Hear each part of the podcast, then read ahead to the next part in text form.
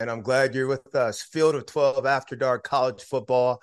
George Whitfield, joined by my two co pilots, pride of We Are Penn State, Christian Hackenberg, and the prodigal son of two of college football's biggest towns, Oklahoma and Texas A&M, Mr. Trevor Knight. Fellas, how we doing? George, what day of college football, man. I mean, you talk about mid-season form, and we are at mid-season – and we had some fantastic matchups today. I mean, I was like a kid in a candy store in front of the TV all day watching some of these quarterbacks throw it around, these coaches make crazy calls, and just some fantastic finishes across the country that I know we'll dive into tonight. Alabama drops. Clemson just dropped. Or no, sorry, Alabama dropped. The Trojans dropped. There's a couple other big time knockout attack I know you yeah. caught the the, the, the game. No, I mean, yeah, I mean, my my my ass is chapped right now. I can't really talk too much. My guys, my guys got got pummeled up and down the field, and uh, I, I, I had higher expectations than that. So you know, I'm just I'm gonna I'm gonna I'm gonna bring I'm gonna pick it up, pick the energy up, right. bring it back. But you know, All that's right. that's where I'm at right now. And tell Pop we see where Pop is at too. Tell Pop we said what's up. What's up, Pop? Yeah, George says what's up, Pops. All the field of 12 nation, yeah. we all say hello, Mr. Hackenberg. How we doing, yeah, sir? Yeah. Back here doing his thing. All right. So if you're joining us, Field of 12 After Dark College Football, you can see us on Sirius XM, produced by Dagan Hughes and Trevor Valace. Uh, fellas, let's do a toast. If you're just joining us, if you've always been with us, we do a toast to our favorite thing, play a game. Uh, Trevor Knight, do I dare start with you? Please start with me, George. I, there is a lot of really, really good football going on this weekend, as I mentioned. We could make a toast and spend our whole show talking about different guys, different coaches, different fan bases. Um, I'm going to go a little off the beaten path. It's not the beaten path, but it's not in our two biggest games that we'll talk about. But I want to shout this guy out as a first year head coach in a new spot who has led a team that was, I believe, pretty much unanimously picked in the bottom half on every preseason poll of their conference. And they won a massive game today. The TCU Horn Frogs, Sonny hey. Dykes. Sonny Dykes, I am toasting to you. You moved right hey. down the road from Dallas to Fort Worth, and you are getting it done on a big, big stage. Cheers to you. Yes, sir, Coach, and the and the Hogs. What's their uh, hand signal? Go Frogs, yeah. baby. Yeah, Frogs. The Frogs, big win. They've had a big month. Christian Hackenberg, where are you taking us? Yeah, so um, so I don't I don't really know where I'm taking this. Uh, this was a little bet I lost on Thursday night to to Greg. Um, who who hosted that show with Clint and I. Uh, I, I was I was extremely high on my Nittany Lions, as I said. He he picked Michigan, I picked Penn State. Michigan obviously came out and did what they did, 418 yards on the ground, up and down. All my, you know, here's what you need to watch for. All that shit went up in smoke. So I got a shotgun this Busch Light to Greg Waddell for hey. his for his Michigan pick. So so to you guys and your health. Hey, hey, hold on, hold on. I'm not gonna make you do this alone. Oh my guy. I, got Look I, knew, were, I knew you were there. I knew you were there. I, I toast both of y'all. Got it yeah. both of them. Trev. Cheers, boys. To your health, sir. Hey. This is a so, hey to you at home. This is an honorable. This is an honorable show. We hold our word immensely, as you just saw there. Christian Hackenberg holding his word. Trevor went with TCU. I'm going to Tennessee.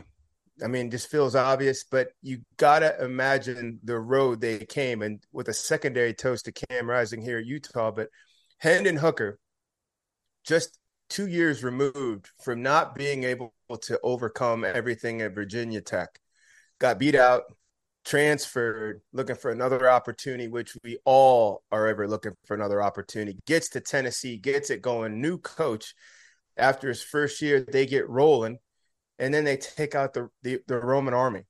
They take out the Roman army and now are destined to finish. They're going to wake up tomorrow in the top five in the country. and probably have to see uh, Alabama again if they can get past the White Walkers. So epic win tonight in Knoxville. Hack, what's Hendon Hooker doing at this moment? Any guesses? You you want to even put a guess on it, Trevor? I don't even want to do it. Don't even want to do it to that to that young man. I saw him hugging his mama after the game and putting him go. on blast like go. that. Probably not a good thing to do. So. Hopefully, it's a free steak down there at the steakhouse. Mm. Hendon Hooker. Probably right. ordered some Papa John's and is sitting in his in his, yeah. in his apartment with his guys, just reminiscing. Yeah, sitting bit. with the guys. Looking Watching a little Pac 12 after dark, kicking the feet yeah. out, about to brush his teeth and snuggle up with his blankie and go to sleep. That's all. That's right. Uh, you he'll have he hey he'll have some he'll have some type of company though. Believe that. I mean, with his roommates in the building and all that stuff. Off we go. First game tonight. We're going to go over with you. Uh, for those of you who just joined us, watching Utah and USC and a knockout blow.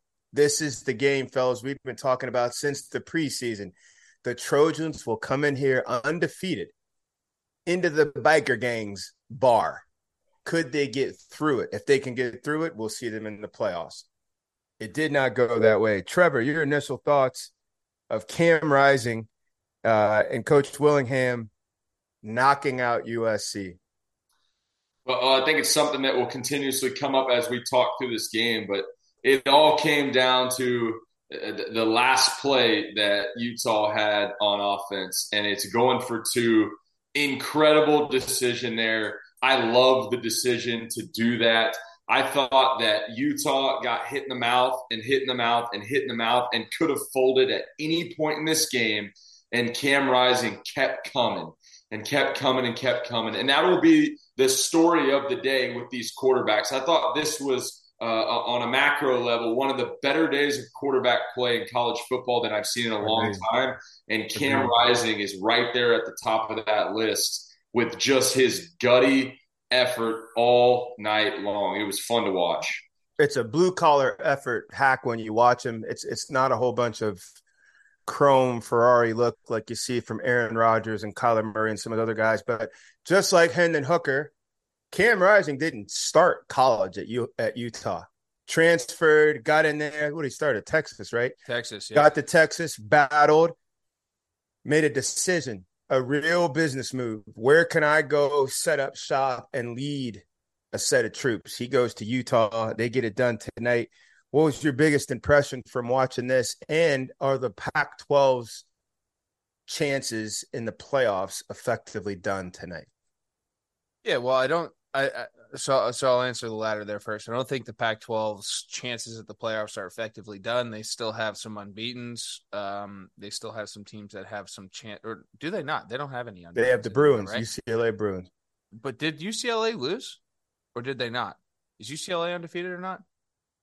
They're so, undefeated. So okay, okay. So UCLA is undefeated. So if UCLA is undefeated, they still got a shot.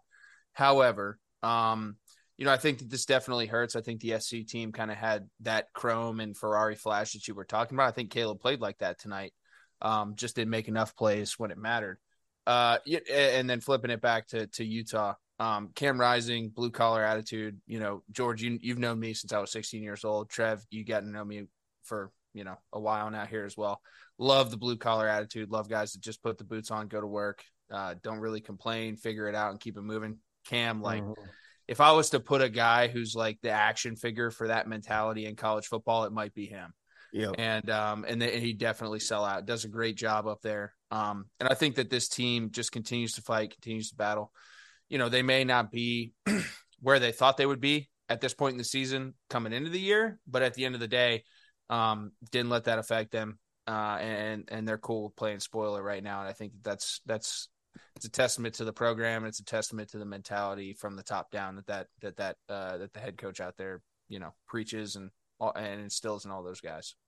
Can, this can is their. About, can we talk about Kyle, Kyle Whittingham for just a second? We were talking offline before the, the show started that he's the second longest tenured coach behind Kirk Ferentz in college football. But I think it's interesting and different. I'd love to hear y'all's thoughts on this just real quick. A guy that's been at Utah that long, that has had so much success, but it is difficult to recruit guys up to Utah. I know yeah. it's very interesting yeah. comparatively. Is it, it will a transfer portal help him like it already has with Cam Rising, or is he just found a way to take whoever is willing to come and and produce you know a great level of football that we've seen you know obviously tonight and in, in years past. I think he deserves think, the tip of the cap, right? Oh, 100%. yeah, oh, 100%. And heck, I I agree. I think it's both. I don't like you need the portal. Like Salt Lake, like what's the state of Utah produce? Maybe a half dozen Division One kids a year. then you're either going to go west to California, you're going to go south to Texas. So, yeah, like you need the portal, but he is getting the most out of players, and he does develop and culture. So we're going to overwhelm a lot of these, you know, a lot of that gap with just grit and, as our producer calls it, BMG. And, or it BGM, biker gang mentality. That's it. And like we're just gonna beating ass is a, a, great quotient to a lot of situations if you can just put your head down. Um, the the other thing too, George, is I think there's some allure to like Salt Lake and Trevor. I, I think you and I, you've been to Salt Lake, obviously, correct? At some point in time, I, I've been to Salt Lake for for a period of time. It's it it kind of like I, I grew up East Coast, like never really saw much of that stuff. When you get to Salt Lake, it's a nice area, nice city, great, so cool. like cool, like really super yeah. cool. Like I think it's one of those Stadium things where if he gets, yeah, yeah if, if, he gets a kid to come to campus, it's it's a pretty easy thing to sell. Um, so I think it's just one of those things of like overcoming the fact that you're kind of sandwiched in the middle, and you know, if, yeah. if you can if you can trick a couple guys, hey, you know, hey, this is this is actually with the right mentality, this is actually pretty pretty cool place to go to school, pretty cool place to to play. And um, to your point, I think that biker gang mentality is awesome. And if you if you recruit the right kids with the right makeup, you, you're you got a recipe for success there. Uh, Utah, and I'm checking right now with our producer. This was Utah's third opponent, ranked in the top seven uh, already this year, and they've they've had a tough go of it with Florida and UCLA, and now they that they did they do get the Trojans. They split the city of Los Angeles, Utah tonight in a final. Uh, big balls tonight by by Coach Whittingham, 43-42. Uh, what now happens to the Pac-12? Is it already over? We're not even close to Halloween. Is it already over for uh, the Pac-12's chances? Here we go now to the heavyweight championship. And that's all respect to UCLA. I know we keep saying that. But for the Bruins to come from such an outside lane and they still have a tough run here coming down the backstretch in November, uh, the light's still on. But USC brand wise was the one they were all hoping to crash that party for them. Okay. So the biggie, Knoxville, biggest game in 25 years since uh, who did you say hack beat Alabama? Erik Ainge. Eric, Erik Ainge, but the most hype game since since uh, Peyton Manning, uh, since the Peyton Manning days. The Tennessee Vols defeat the Roman Army 52-49 in a classic. It gave you everything you wanted to see, and we learned any every possible thing we could learn. I thought this was going to get ugly quick.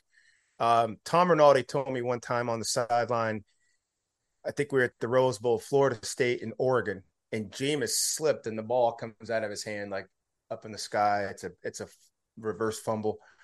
And Rinaldi turns to me and he goes, The king never just dies. He gets killed. And I hmm. thought, holy shit, I'm watching the game. The king never does just die peacefully. They get killed. And when they were down 28 10 tonight to Tennessee, I thought, this is the killing. But the Roman army comes rolling back but it wasn't enough. Uh, hack, what did you most take away from this game, and and like what did you learn the most about the two teams first, and then we'll go into the quarterbacks.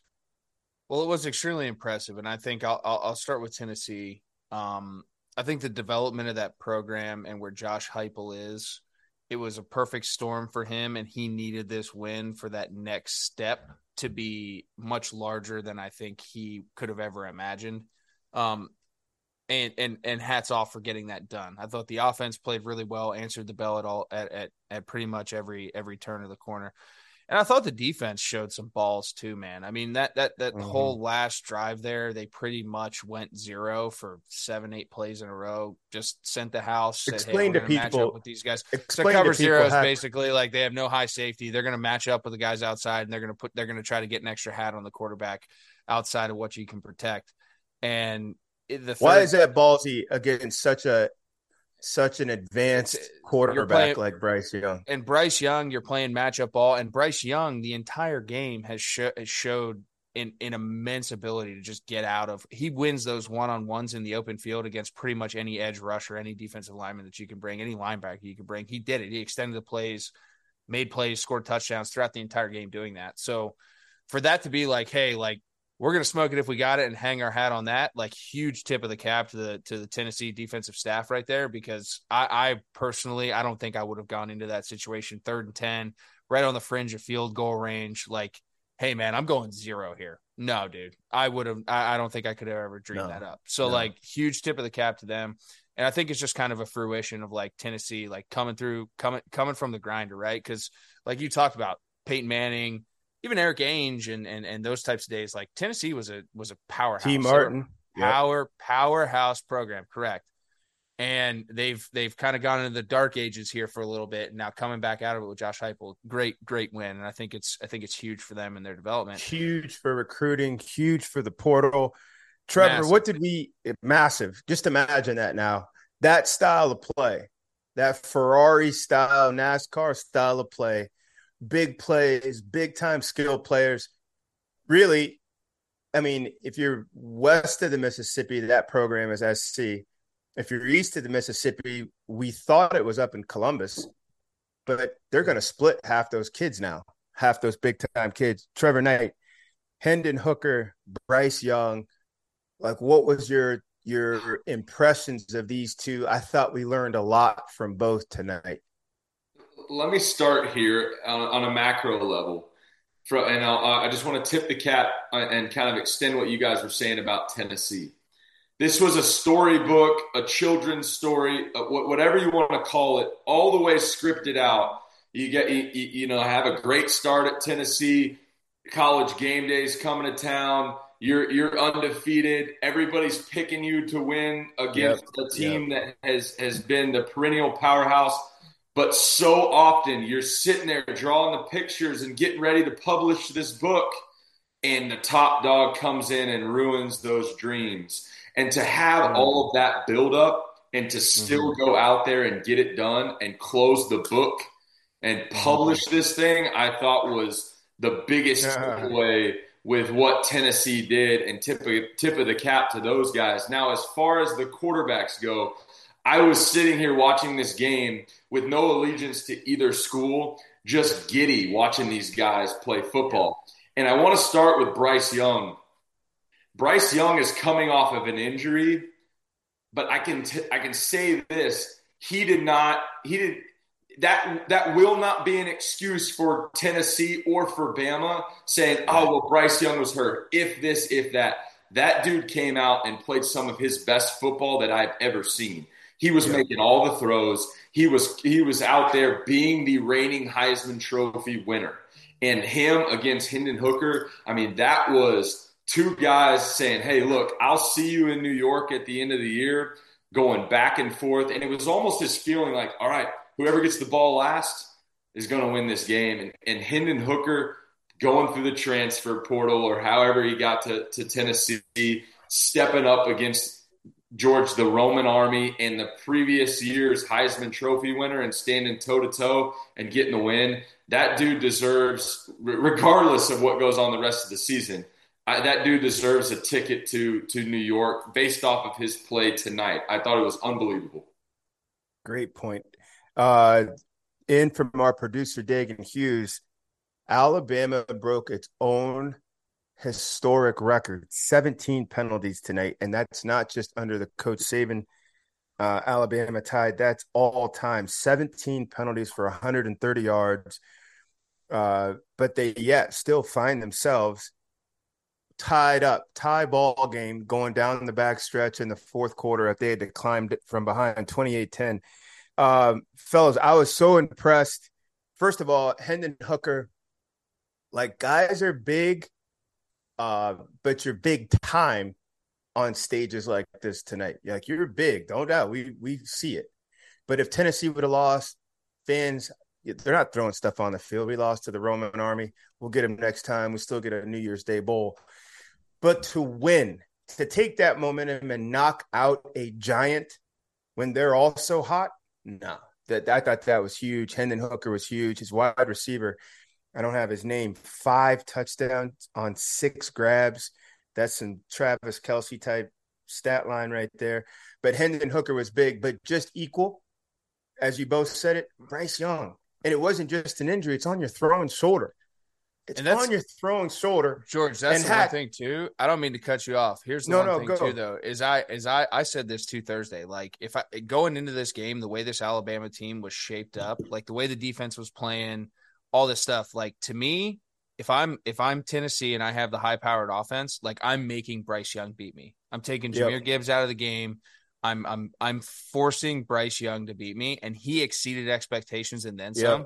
And but that's just it. that's. But the thing is, the crazy thing is, is we sit here and, and acknowledge that people are going to overlook that. But yeah. he played phenomenal. He played above and beyond what you could have ever asked him to play. And that's just that shows you how much Hendon Hooker and that offense at Tennessee actually showed up and met the challenge as well. Because Correct. if you're if you're going to say, "Yo, Bryce Young, you got to beat me, reigning Heisman Trophy winner, you got to beat me," you got to show up as well and you got to play out of your Correct. mind and, and, and, into your realm and into your realm of, of thought processes and things like that and i think i think tennessee did that as well and, and, ultimately it worked out that way and it was great for college football because we saw just a duel for the ages and listen i i, I want to chime in here as well i want to give a tip of the cap to to bryce young again very similar to the national championship game when we were all together in indy this is a guy that's on the road in a hostile environment and mm. you know what you're going to get from him. Even right. when he's got an injury in his throwing, like that is, right. he deserves the Dr. Pepper commercials that he's already in. He deserves every penny of that because he is absolutely spectacular, which I think gives more credit to Tennessee. Now, uh, uh, real quick, if if if A and M ends up converting on the last play last week, that's when you could say, well, they didn't have Bryce Young and this yep. and that, and so this game, you can't say that. You have to give all the credit to Tennessee because you saw the best in Bryce Young. Because Bryce Young played winning football, no even doubt. in a loss. That's an anomaly sometimes, but you could still play winning football and it doesn't come up for you. And tonight reminded me of last year when they played Auburn and he had the 290 plus yard drives where you have to have it they only Auburn only gave him 60, 70 yards rushing as a team all day.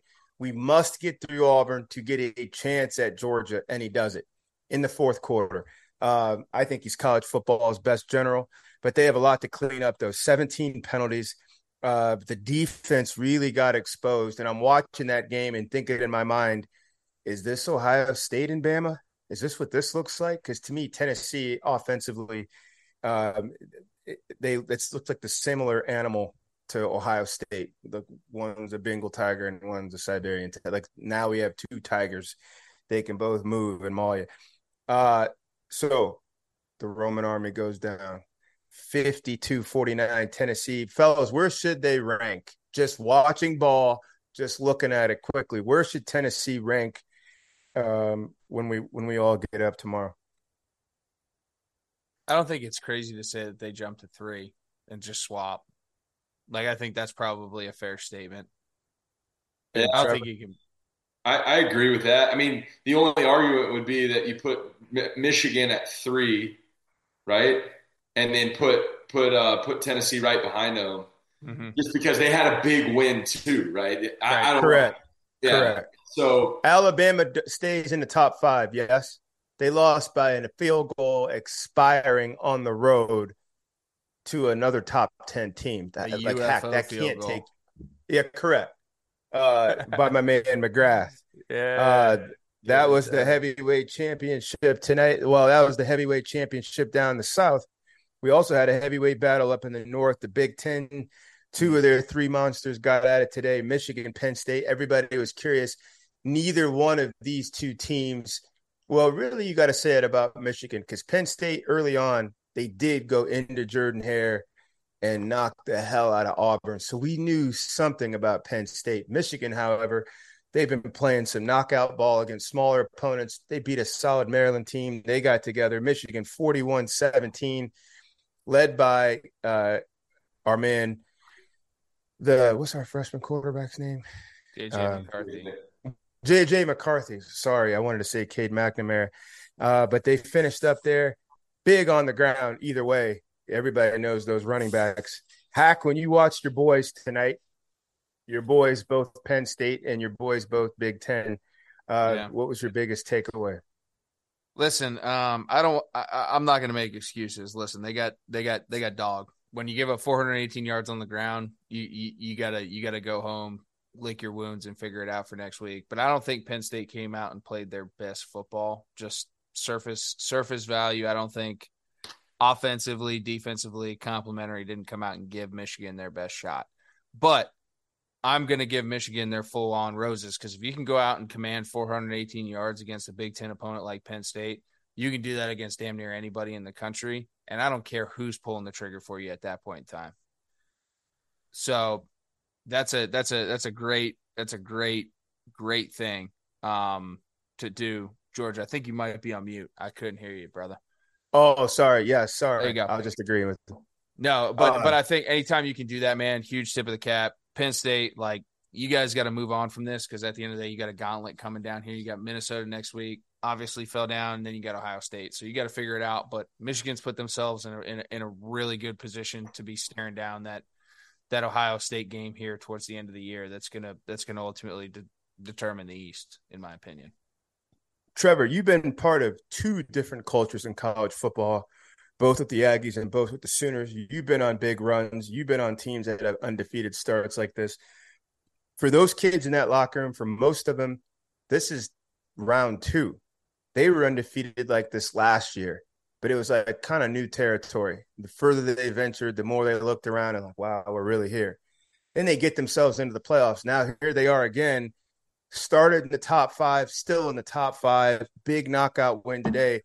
How valuable is this confidence of seeing yourself knock out teams and you start to carry yourself like a um, a national power? Yeah, that the experience to your point, George, it is a huge deal. Young guys that watched older guys that have now moved on playing on Sundays um, set the tone and develop that culture. Anytime you have a player run locker room, you're going to have uh, better leaders and, and, more success in the long run. And so the fact that they were there last year, these guys have been there. They can taste it. They can see it. It's now you know halfway through the season. I'm looking. The end is in sight. Now, obviously, it's one week at a time and all those things. But I, I will say this: we always talk about did, it, it, does this game say more about Michigan winning the game or more about Penn State losing the game and, and, and what side do you go on? I think Penn State, to you to your point, Hack, lick their wounds. They're still going to win a bunch of games in the East. I don't think this was so much as Penn State is bad as it is Michigan is the real deal. And yeah. um, and and building on that confidence, George from last year is huge. I mean, you talk about the, the, the, the 400 plus yards on, on the ground, but we've, we've hit it over the head that Blake Corum is the man. He wasn't even the top rusher today. He was over 150 right. yards and he wasn't even the top rusher. So you go, uh, you know, Donovan, Donovan Edwards, who, who, you know, rushes for more yards than Blake Corum. That's a confidence booster for him. So when his name is called upon – down the stretch here, now you've got confidence in two guys and two guys that have confidence in themselves that now go out there and we're just rolling. Now, JJ McCarthy's looking at both of these guys. I trust you. I trust you. Let's rock yeah. and roll. Defense is looking to the offense. They're waving from the other end of the bench. Hey, we're going to get you back on the field. I'm going to get you back on the field. And that's when teams start to roll. And I think Michigan has this um, kind of culture brewing to have a pretty special end of the season. This is they have now like quickly embraced that that uh, Motor City Ford tough uh, like attitude spirit that that they have in their neighbor right there in Detroit. Fellas, Michigan ran the ball 55 times. 55. There's some colleges that haven't run it 55 times yet. like just in October, 50 that's a that's not a dedication, that's a lifestyle. Mm-hmm. And we have to and they're not talking about we need to run the ball. Hack defense and rushing travel. We talked about that. Those things are portal. I mean, they're portable. You could pack that up and take it anywhere with you. They won't fail. Um, is that enough given the rest of the landscape and what we see out of the rest? And and then Trevor, I want you to talk about Michigan's offensive line probably being the the unsung rock stars with, with these guys that are running 30, 40, 50 yards downfield to finish plays. Yeah, I I mean, I think anytime you can dominate an opposing team, I think they won the the time of possession battle like 41 minutes to 18 minutes today against Penn State. Like it was ridiculous. Um they I mean they dominated them. Whenever you can do that, yeah. it doesn't matter who's pulling the trigger. You could have Ohio State over there all you want, but if them horses are on the are in the pens and in the stable and yeah. they don't have a chance to do anything with them, you know, hey, it it, it looks great, but it, you know you're not going to get any production out of it. Um, mm. so so those those guys need to be on the track and they need to have reps and they need to have chances. Um, so if you can if you can command a lot of scrimmage, to your point, George, it's a simple game, man. Like you you can turn around, hand the ball off for three and a half yards every time. I'm gonna do it. I'm gonna do it all day long, and I'm just gonna eat up that clock, and I'm gonna give you limited chances. I'm gonna walk my score in and and, and keep it going. So. Um, I think this Michigan team's found a lot of success in that.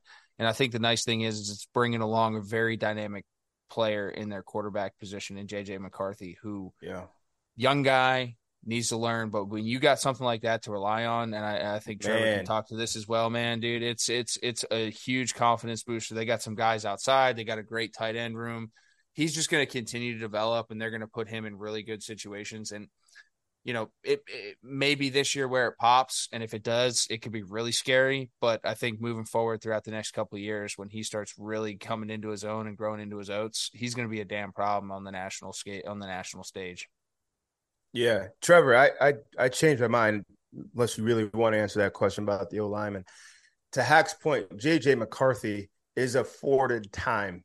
First, he's basically redshirted last year, and they gave him a couple series and games all the way through the playoffs and now they've got the the uh, Big Ten's what one or two best defense and one of the the nation's top rushing attack, and you get a chance to go in there. This is like Russell Wilson stuff with the Seahawks, Legion of Boom. You got Marshawn Lynch behind you, and then you just make a couple plays for us, you know, when you can throughout the course of those four quarters. How much of a luxury is that for JJ McCarthy? And then when will he have to start contributing more as we go? Well, you know, I think throughout throughout this offseason and kind of the QB battle, you know, he doesn't start the year as the starter. Got to remember that. And there, there's a couple quarterbacks that that we can point that finger at. Um, but he kind of knew, right? We talked about that a little bit. He kind of knew he was going to end up being the guy. Now he's the guy. He's got all these weapons around him. He needs to just focus on, and I know this sounds backwards, but not screwing up. Yeah. Right? Just get the ball in your playmaker's hands Trust those O linemen in front of you to do what they do. Hand the ball off to Blake Corum. Make the throws that you're supposed to make and move on down the road. If you do that, you're going to be mm-hmm. successful. In my opinion, not quite to the level of what we saw last year out of the Georgia team, but very similar in the fact that hey, put JT Daniels in there or, or, or put anybody else in there for that that yeah. matter, and these yeah. guys are going to operate. Just don't screw it up. That being said, I do want to talk about the offensive line. These guys, after rushing for 400 yards today, we're not talking. We don't even know their names. I couldn't. I couldn't name one of their offensive linemen. But it's something special about that O line group. Those guys are probably all five together as we speak, sitting at a bar, drinking beers together. They're probably in their warm ups because that's how they roll. But when those guys get together like that and they have that culture from an O line meeting room, that is something special. And their chests are puffed out. And nobody's patting them on the back and they're not going to be in the papers. But when they rush for 400 yards, they wear that. They wear that like we do wearing touchdown passes. And they are stoked as an O line group to have that happen this week.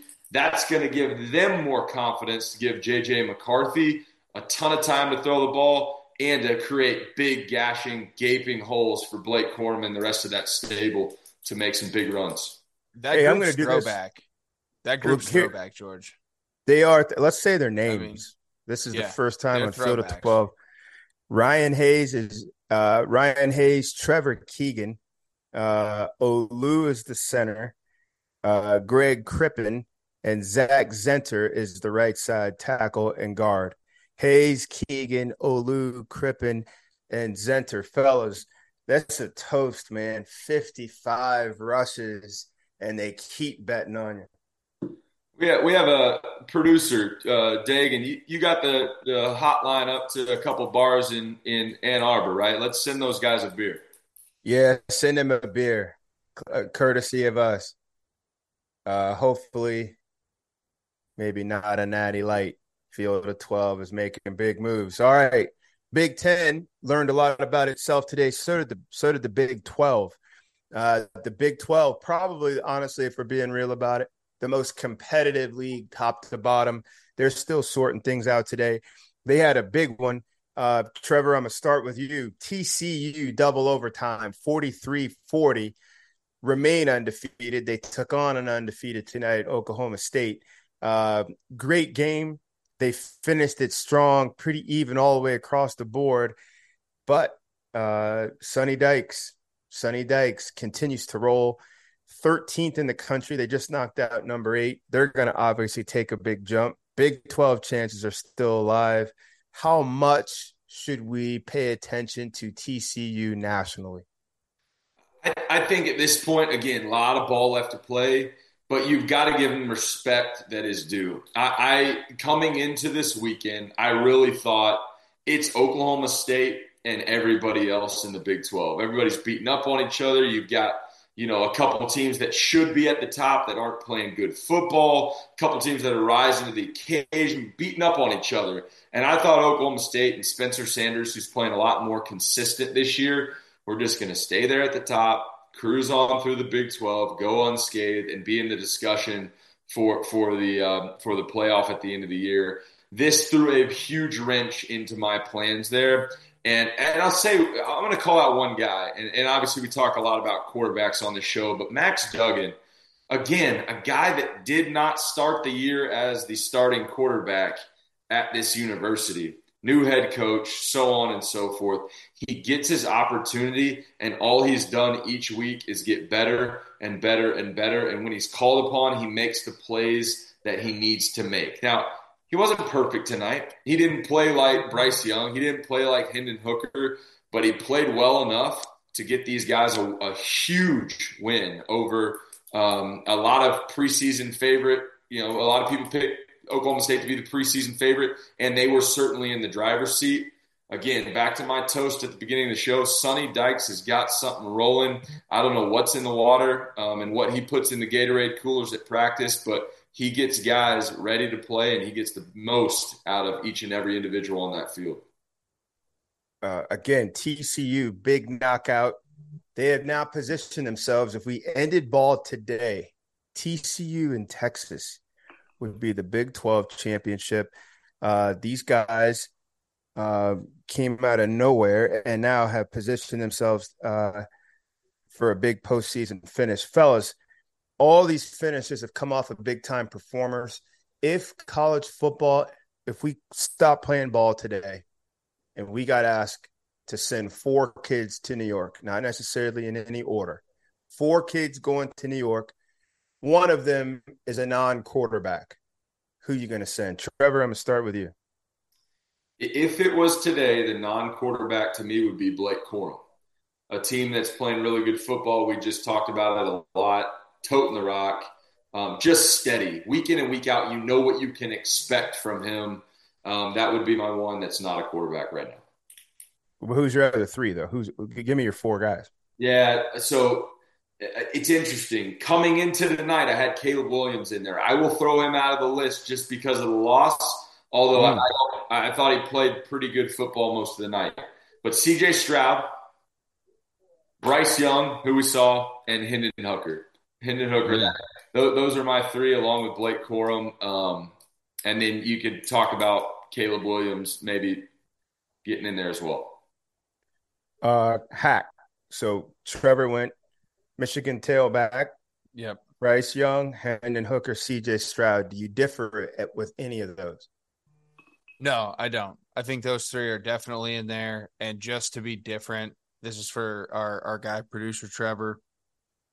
Who I agree, when you look at this, you look on the landscape of things, this guy's making some noise.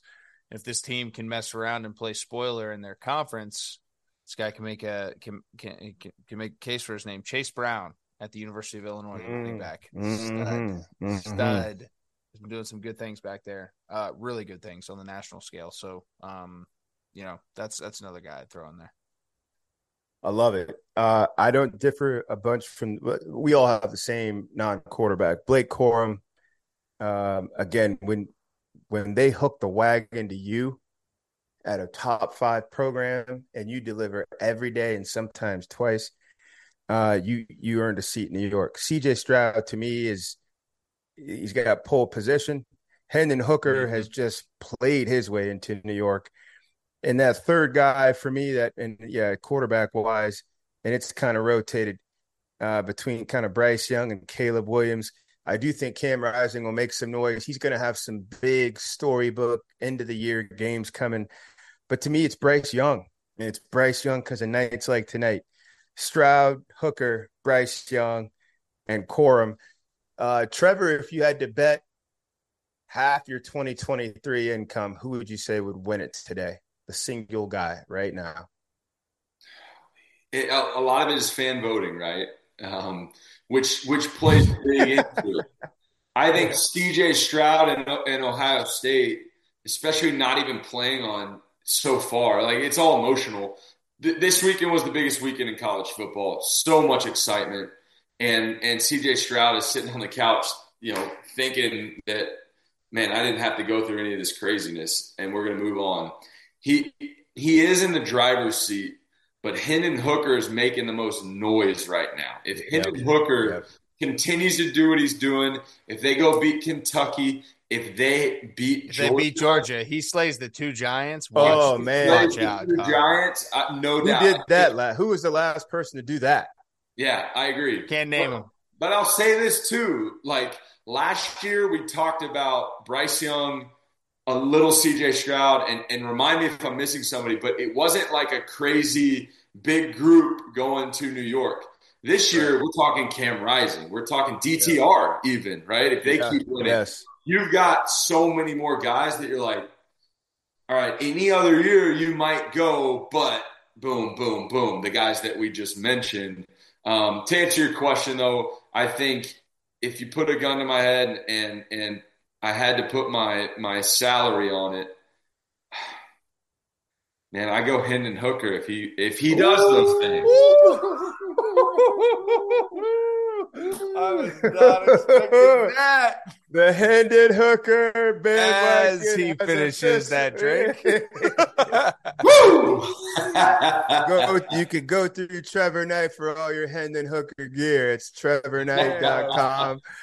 It's emotional thing. It was a big game. It was a big game. but now you guys have to answer. I'm curious. I'd love to hear your, your... hack. You signing up? You are you going to buy no, that I package th- off of him?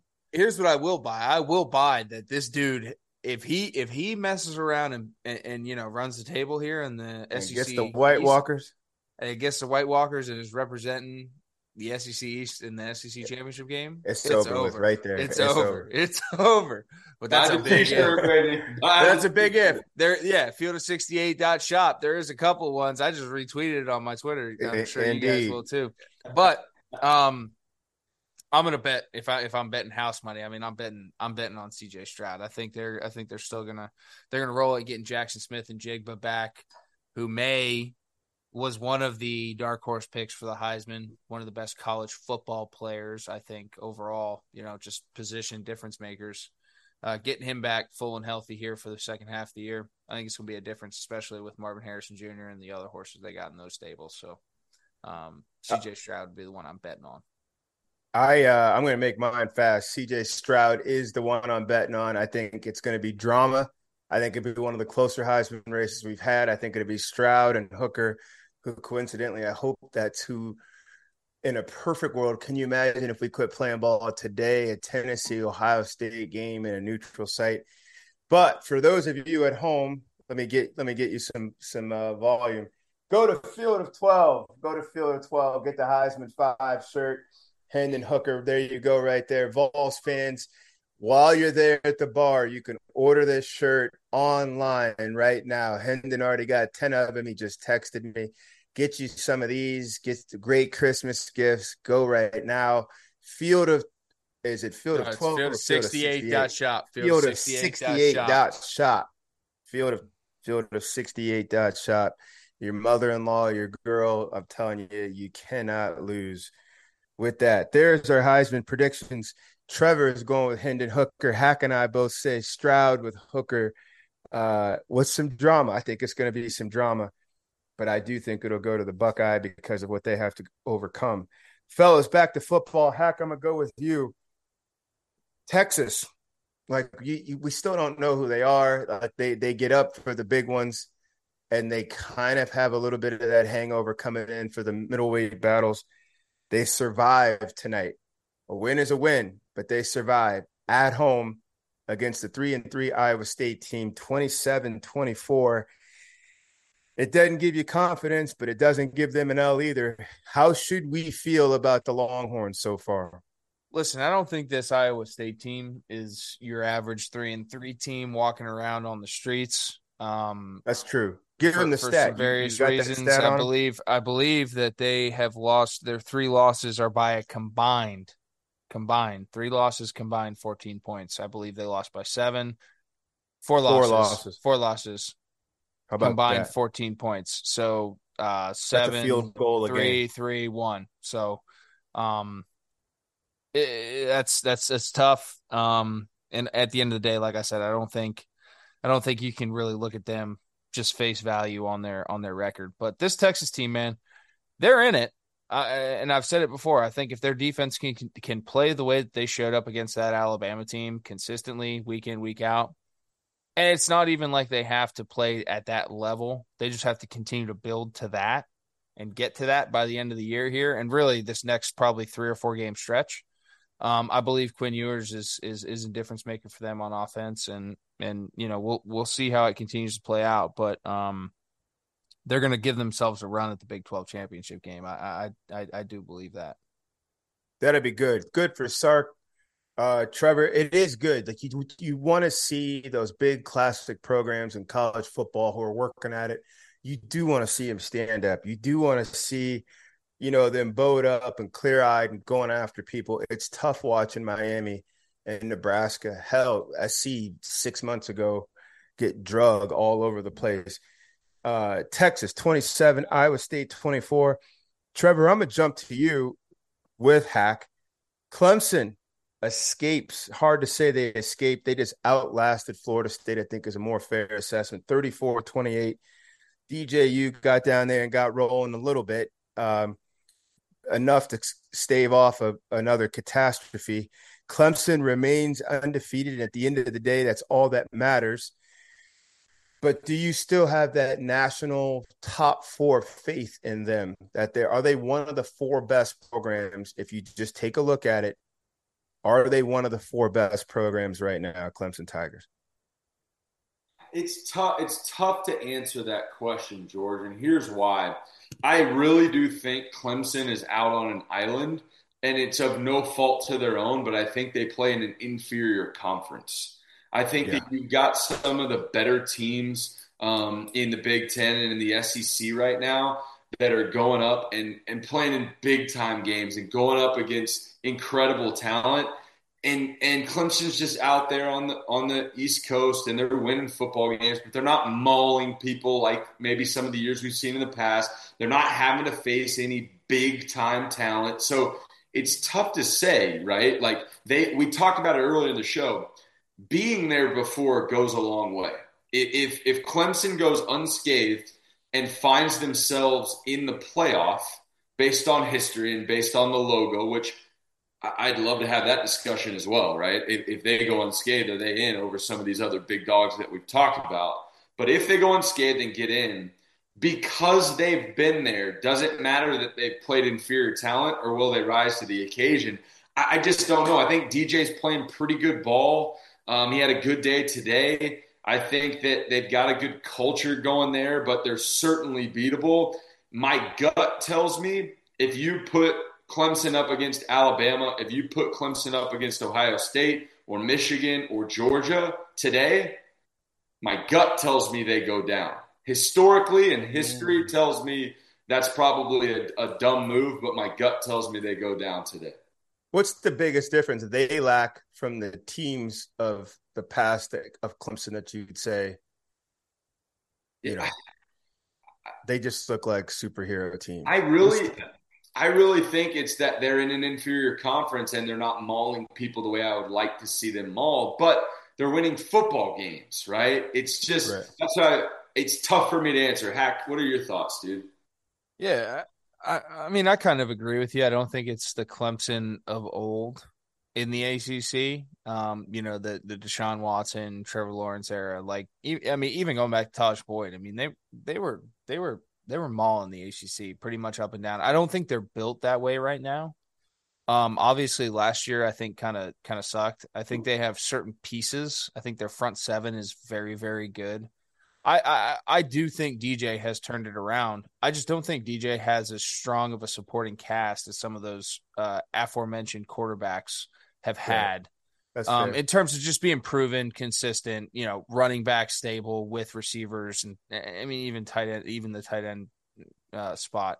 I don't I don't think he does. Uh, traditionally speaking, now are they bad players? Absolutely not. They're good football players, but you know I just think it's different. And I think when you when you look at this Clemson team for what they've for what they've done and what they're doing, it's going to be really hard if they continue to run it in the ACC and they're undefeated. And it's like, oh well, you know they had a rough, but they had a little bit of a rough patch last year.